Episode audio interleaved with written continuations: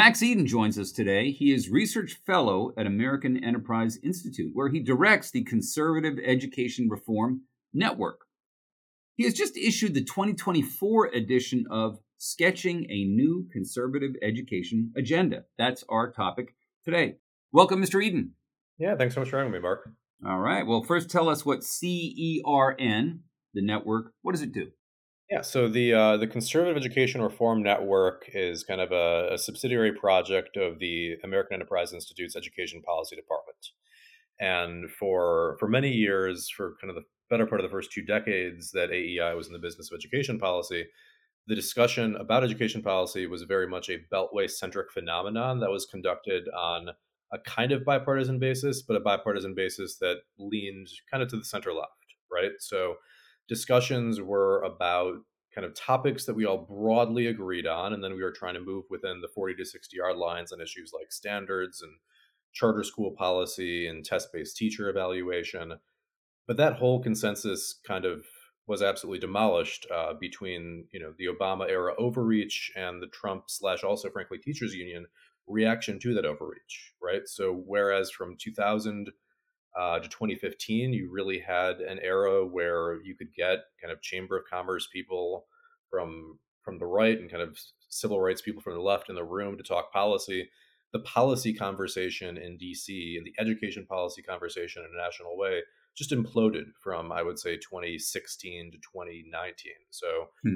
uh, around 2020, 2021, as my my boss and colleague Rick Hess was kind of looking around and surveying the field and trying to figure out ways to you know to continue to play a productive role in the policy sphere it was just eminently clear that what had been a bipartisan policy issue has become a partisan issue and what had been largely a national issue has become functionally almost exclusively a state issue hmm. so CERN, the Conservative Education Reform Network, was launched to kind of do the core things that AEI education would always do, which is not to push particular policies. You know, we take our C3 status very seriously.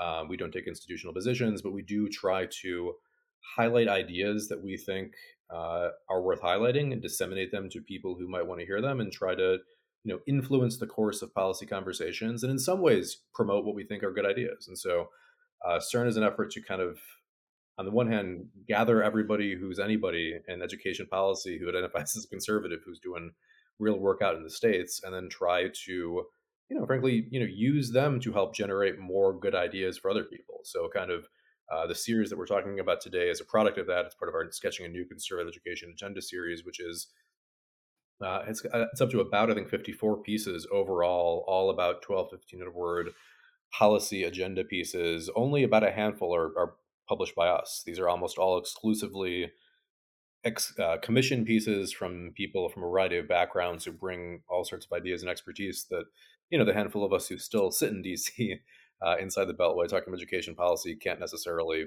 think through or do. And so you know we appreciate the contributions of everybody to to us, including you know you, Mark, for a report in our our series for CERN. Uh, let me let me ask, uh, just for just for uh, uh, our, our listeners, can they get on a mailing list to receive materials coming out from CERN, the reports, the the white papers, the the the, the work that, that people do? What should they do?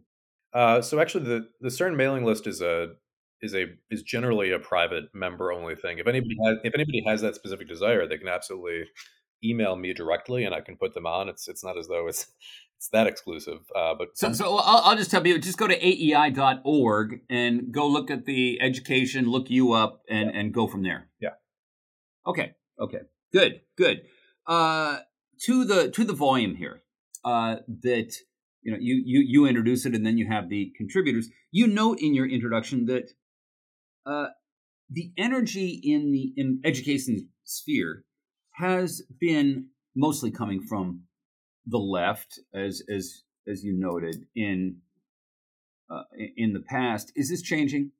I mean, you you implied things are changing, but, but tell tell us more about that. No, things things have absolutely changed, right? I mean, for uh, I, have been kind of doing education policy for more than a decade at this point. It was my my first real real job out of college, and uh, you know, for the first seven eight years when I was doing this, and, and, as far as I can tell, for at least the ten to you know even 20, 25 years prior, the dynamic of education policy was like education is where the left goes to try to change the world and where Republican politicians go to try to look nice. uh, and maybe at best to try to more efficiently produce a skilled workforce, right? So there's a little bit of a passion differential between like we're trying to change the world and we're trying to affect social justice and right. we're trying to at best moderately increase reading and math proficiency levels through means that we think are technically appropriate very good and and but but but you know max when when you got two groups in the room and one has energy level and and one what do you want? Do you want to say the left has a certain uh, uh, moral a moral courage a moral passion that the, the right hasn't? Uh, is that the case? Uh, that's that has 100% been the case on this issue i would say but it is but it's changing and it's changing it's changed a lot i would say within the past three years right? Because the the content of the moral message that the left has been pushing really changed dramatically. Uh, you, you know, there could be longer arguments about you know sources and subterranean elements, but publicly and functionally changed dramatically about five years ago when especially in the education policy scene as a kind of second order response to the failure of the policy agenda the prescription changed the diagnosis changed and the entire policy apparatus that funders had built up on the left to push things just went full anti-racist. And so hmm. changing the world for the left used to be fixing achievement gaps, helping black and brown kids specifically. We don't need to help the white kids. We don't need to focus on great books. We just need to make sure that black and brown kids can read just as well as the white kids. That's a moral energy that really drove that side for about 20, 25 years. Yeah. Until yeah. failure made them think, wait, uh, it couldn't be our ideas that are bad. It must be something in the system that's bad. The system must be racist. Our energy needs to go to fixing a racist system, and we know how to do it because Ibram X. Kendi told us so. so, so you, you know, you know, Max, I, I, hadn't, I hadn't really put those pieces together. Uh, what's behind this is is uh, the the achievement gap has not closed in some 25 years. Mm-hmm. And that that's the failure that you that you're pointing to. And instead of looking at well what is our curriculum like? What are what are our pedagogies? What they they looked outward to the system right? The the external that max thank thank you for that that clarifies something. Yeah. Uh, and it, it's it's you know it's it's more astonishing than even the way that you said it right? Because for the 25 years of outside system examination right? Like the policy stuff we were talking about standards quas standards test-based teacher accountability quad teacher accountability. Uh, only after the reform philanthropic machine broke down did something like the science of reading actually gain steam. It didn't gain steam because anybody pushed it. It just gained steam because with the oxygen no longer being sucked out of the room, people could think, oh, how do we make sure that kids from grades K through three can read? Which is a question you know, that otherwise not really been examined or given sustained attention in the kind of the golden age of bipartisan reform. You know, Max, I, I want to get to the the volume, the the, the yeah. current edition of your report, but uh, tell our listeners what the term science of reading signifies. So, generally, there have been two schools of thought as to how to teach reading. Um, one school of thought is kind of you surround kids with books, you try to impart to them a love of learning, and you try to teach them the intuition of reading. So, you come across a word, you don't recognize it. Well, maybe there's a picture you could look at. Maybe you could just guess a meaning. Maybe you could kind of think about other words that sound similar. And if you don't quite get it, just keep going and it, will all come together. Um, that has been kind of the favorite approach from the education professoriate, from generally the left to center left, uh, because the other approach, which is just you know phonemic awareness, this is ph means fa, fa, f p h e, fe, p h e r, fair, pheromone. what is a pheromone, right?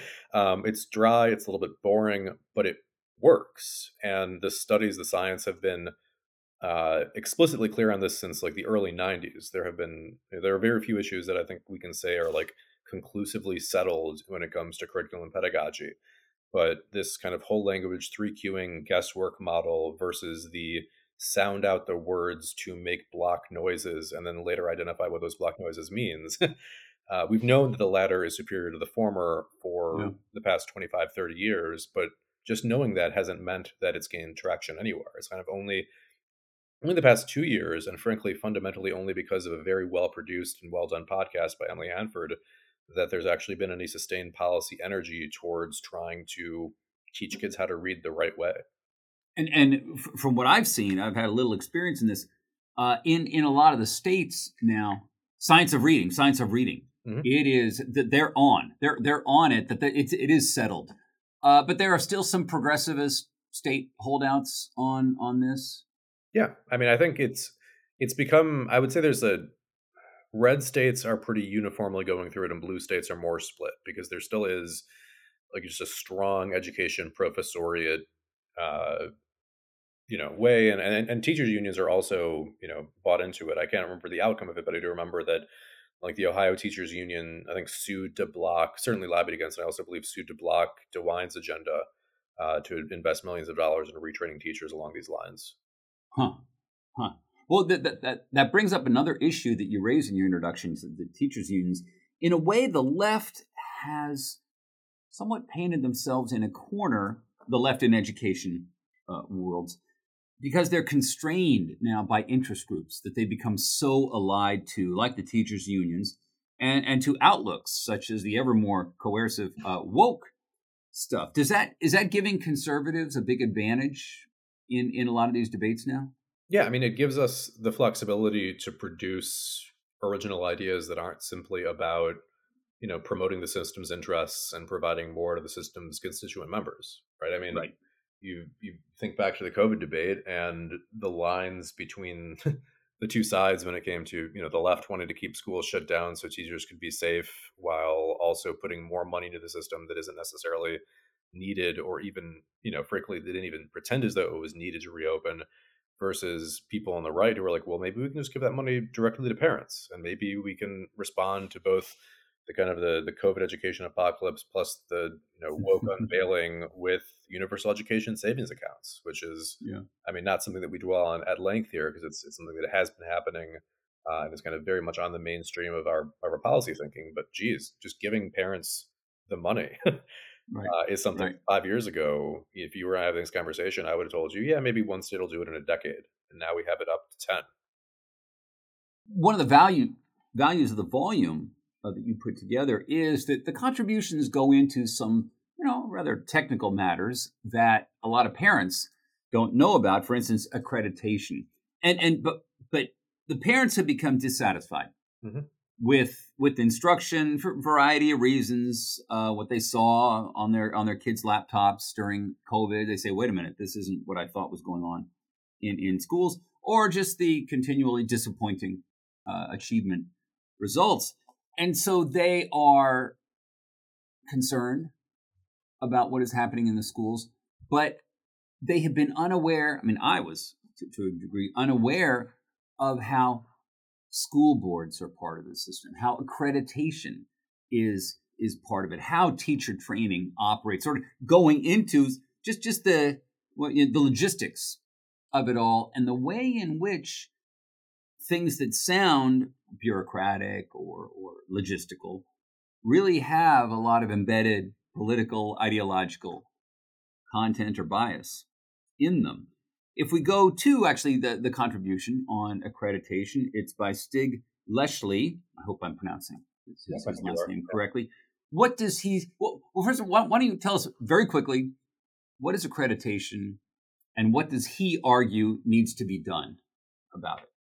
So, accreditation is fundamentally gatekeeping for federal money for higher education, right? We have we have these student loans. Uh, if Mark Bauerlein wants to prop up Bauerlein U and say this is my curriculum and you know, these are the degrees that I'm offering, uh, you can't. I mean, you could just do that, but you couldn't have your students take out federal loans to attend your university unless somebody looked at you and said, "Oh, well, I I, I trust that Mark Bauerlein knows what he's doing and clearly has a university that meets uh, that meets standards." And you know, when put that way, I think parents are broadly supportive of it. Frankly, there there needs to be some there clearly needs to be some gatekeeping mechanism so that we don't just give out students to take student loans to any given university or any given fly by night stay. The problem is, uh, you know, Mark, name name a major university that has been launched in the past 25 years. Uh, you got me. yeah, I can't. I can't either. Um, I'm not going to go so far as to say there's been zero, but I'm pretty sure there's been, you know, certainly fewer than five. Yeah. And it's because as time goes on, the accreditors become kind of their their own interest group. It's staffed by boards of other universities. It becomes right. a kind of a a cartel like gatekeeping mechanism that is absolutely averse to new entrants and to change. Uh, the key example that some of your listeners might be familiar with is, I think, the very, very noble and you know I'm still optimistic for it effort of the folks uh, down at, in, in Austin at UATX, who, with all of the money that you could need behind them, with all the talent you could need behind them, there's some really top notch people there. Right. It's taking them years, and I I don't know if it's out of line to say, but like it's still an open question as to whether it'll, you know, get open and function for a few years and get accreditation. Um, and that's the absolute best shot that I think new entrants could really mount to it. So, what Stig has been arguing, and, and so they, yeah. so they had to go through an accreditation process, and the process is long and complicated, and and the creditors are including more things now that we would find a lot of people would find dubious. For example, well, what are your DEI practices? Mm-hmm. That is now a condition of of, accredit- of many accreditors. I mean, there are different accreditors, but they accreditors have to be approved by the federal government, right? Yes. Yeah. So yeah. they're they're um, yeah, and and you and you're seeing you're starting to see pushback on that. There was there was a somewhat high, a high profile case in in North Carolina, where the university is launching a new kind of center for for civic life, a new kind of outpost of political theory and civic education within the university, and they got very stern and angry letters from their accreditors, basically yes. saying we we don't like that you're doing this, and here are all the reasons why we think this could put your entire federal funding in, in jeopardy.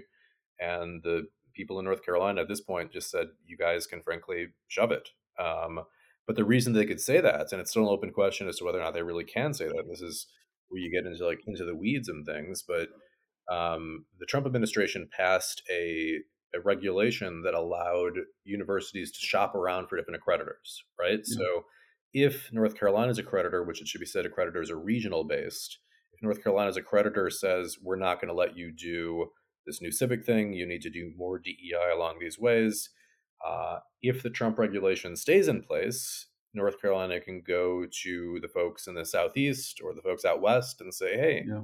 how about we be accredited by you? And then you get some market and accreditation, and one accreditor gets hopefully known as the, the not woke or the more permissive accreditor when it comes to the kind of theories of education and aspects about education that more than half of America think universities should promote, uh, or they don't. And so that's kind of one part of the overall argument for accreditation reform. The argument that Stig was making yeah. is that uh, you know, aside from simply you know new traditional universities and the way that the traditional university system functions, there can and should be entrants into higher education that are eligible for federal, whose students are eligible for federal student loans that are specifically geared towards workforce development in a strategic, conscientious way, but that would require an entirely new accreditation paradigm. None of these accreditors yeah. who currently accredit four year flagship universities would really be fit or willing to accredit, um, you know, let's say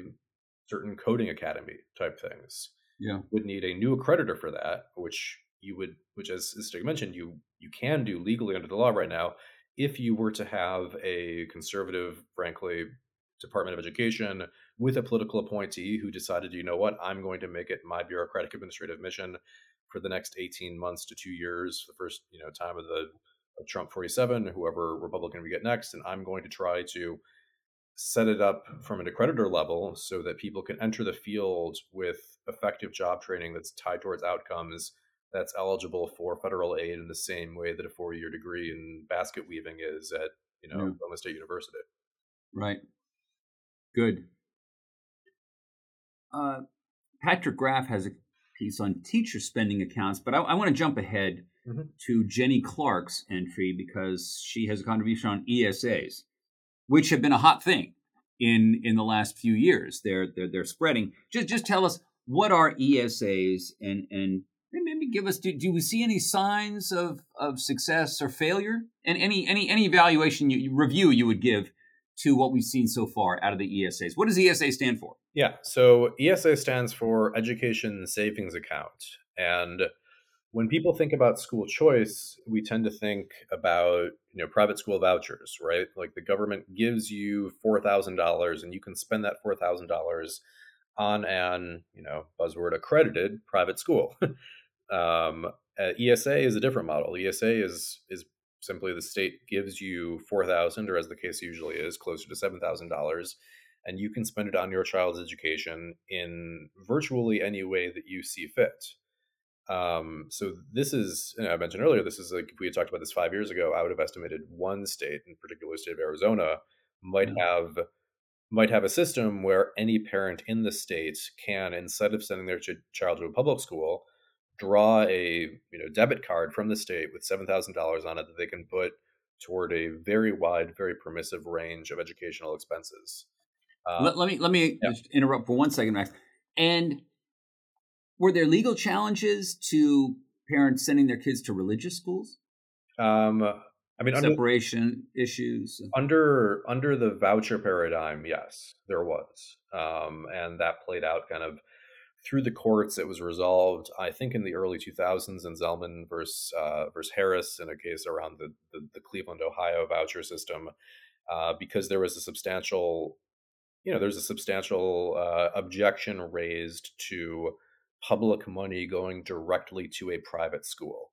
Um, further Supreme Court cases have kind of uh, continued to affirm that such a thing is legal and it's okay. now as a matter of like federal law legal there are some states that have specific amendments so-called blaine amendments that will still prohibit money going directly to private schools but esas short circuit that because you're giving the money to the parents. You're giving money to the parents. You're not saying on mark's behalf here this $7000 is going to st francis catholic high school. You were saying on mark you're, you're saying this $7000 is going to mark and mark could spend it on st francis high school at that point it's a private decision that mark is making with grant money that he's given. It's not right. a, it's not state flow. And how, how how's how, how are those performed do you think? Do you see any signs of where we are? Or is it too soon? it's too soon. Um, yeah. like Arizona had a moderately sized program operating for the past five, ten years, but it was one of, depending on you count, nine or 10 states that's gone to universal in the past two years. So uh, we're still in the very early phases of adoption. We're still, I think, years away from any sort of formal evaluation. And frankly, you know, some school choice advocates don't like to say this or hear it I'm not sure that we'll ever actually see a reliable evaluation because these mm-hmm. programs aren't really designed to be evaluated. Right. not tracking right. it systematically. It's hard to figure out what the control group would be. Right. It is in some ways just an act of a, a statement of faith on behalf of policymakers that parents can do better.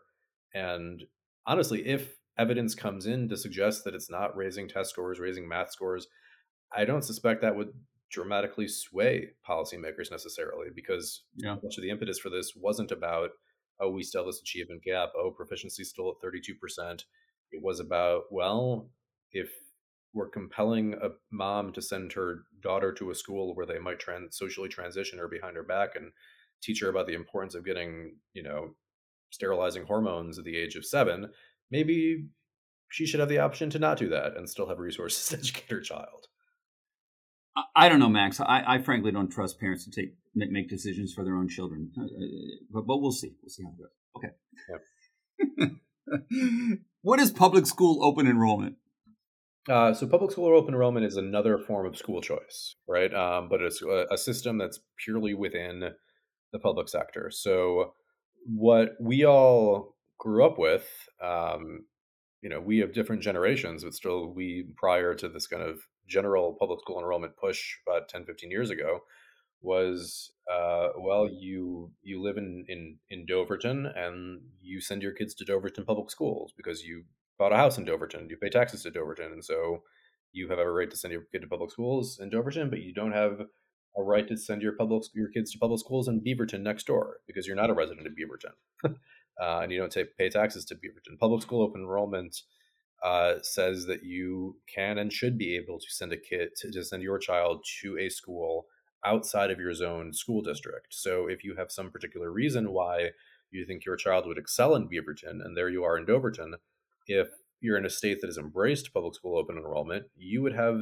the opportunity to do so. Now, it's an extremely messy thing. The details of it are, are, are myriad. There are a lot of states that say they do it and don't really do it. Um, there has been, there was a, a really interesting map that was once published by the Fordham Foundation, Fordham Institute, where uh, it showed Ohio, which has optional open school enrollment in districts that were and were not participating. And, you know, as you would kind of expect, it had, uh, you know, a kind of a, a, a circle of non-participation in the suburbs ringing the urban areas. And other than that, you know, broad hmm. participation. Mm. So those are uh, the kind of, you know, going back to the the moral message that predominantly resonates from comes from appeals to the left, but has some crossover appeal to aspects of the right too. The, the message of your zip code shouldn't determine your uh, your education is a powerful one, and so that's just you can send your kid to a public school in a different zip code. Twenty years ago, we heard a lot about charters, charters, charters all the time. Another contributor in your volume, Ian Kingsbury, notes that charters were sort of the darling of conservative reformers, but they faded a bit in in the movement. We don't hear as much. Is that true? And, and if so, what, why is that? Yeah, that is as true, and if anything, possibly kindly understated by Ian, who I otherwise very much you know like and respect. But um, there was there was kind of a, a dual theory of charter schooling that I don't think its, its advocates really realized the tension of until maybe it was too late. One theory was that we are going to allow a space for innovation and for innovative models to flourish, and we're going to have more freedom and flexibility to educators to create particular school cultures, and we'll let a thousand flowers bloom, and we'll have more unique schools, and maybe we'll learn, we'll learn lessons from it. Uh, there was another theory that like we can build better schools if we build from scratch. We can build schools that close the achievement gap. We can build schools that raise reading and math scores.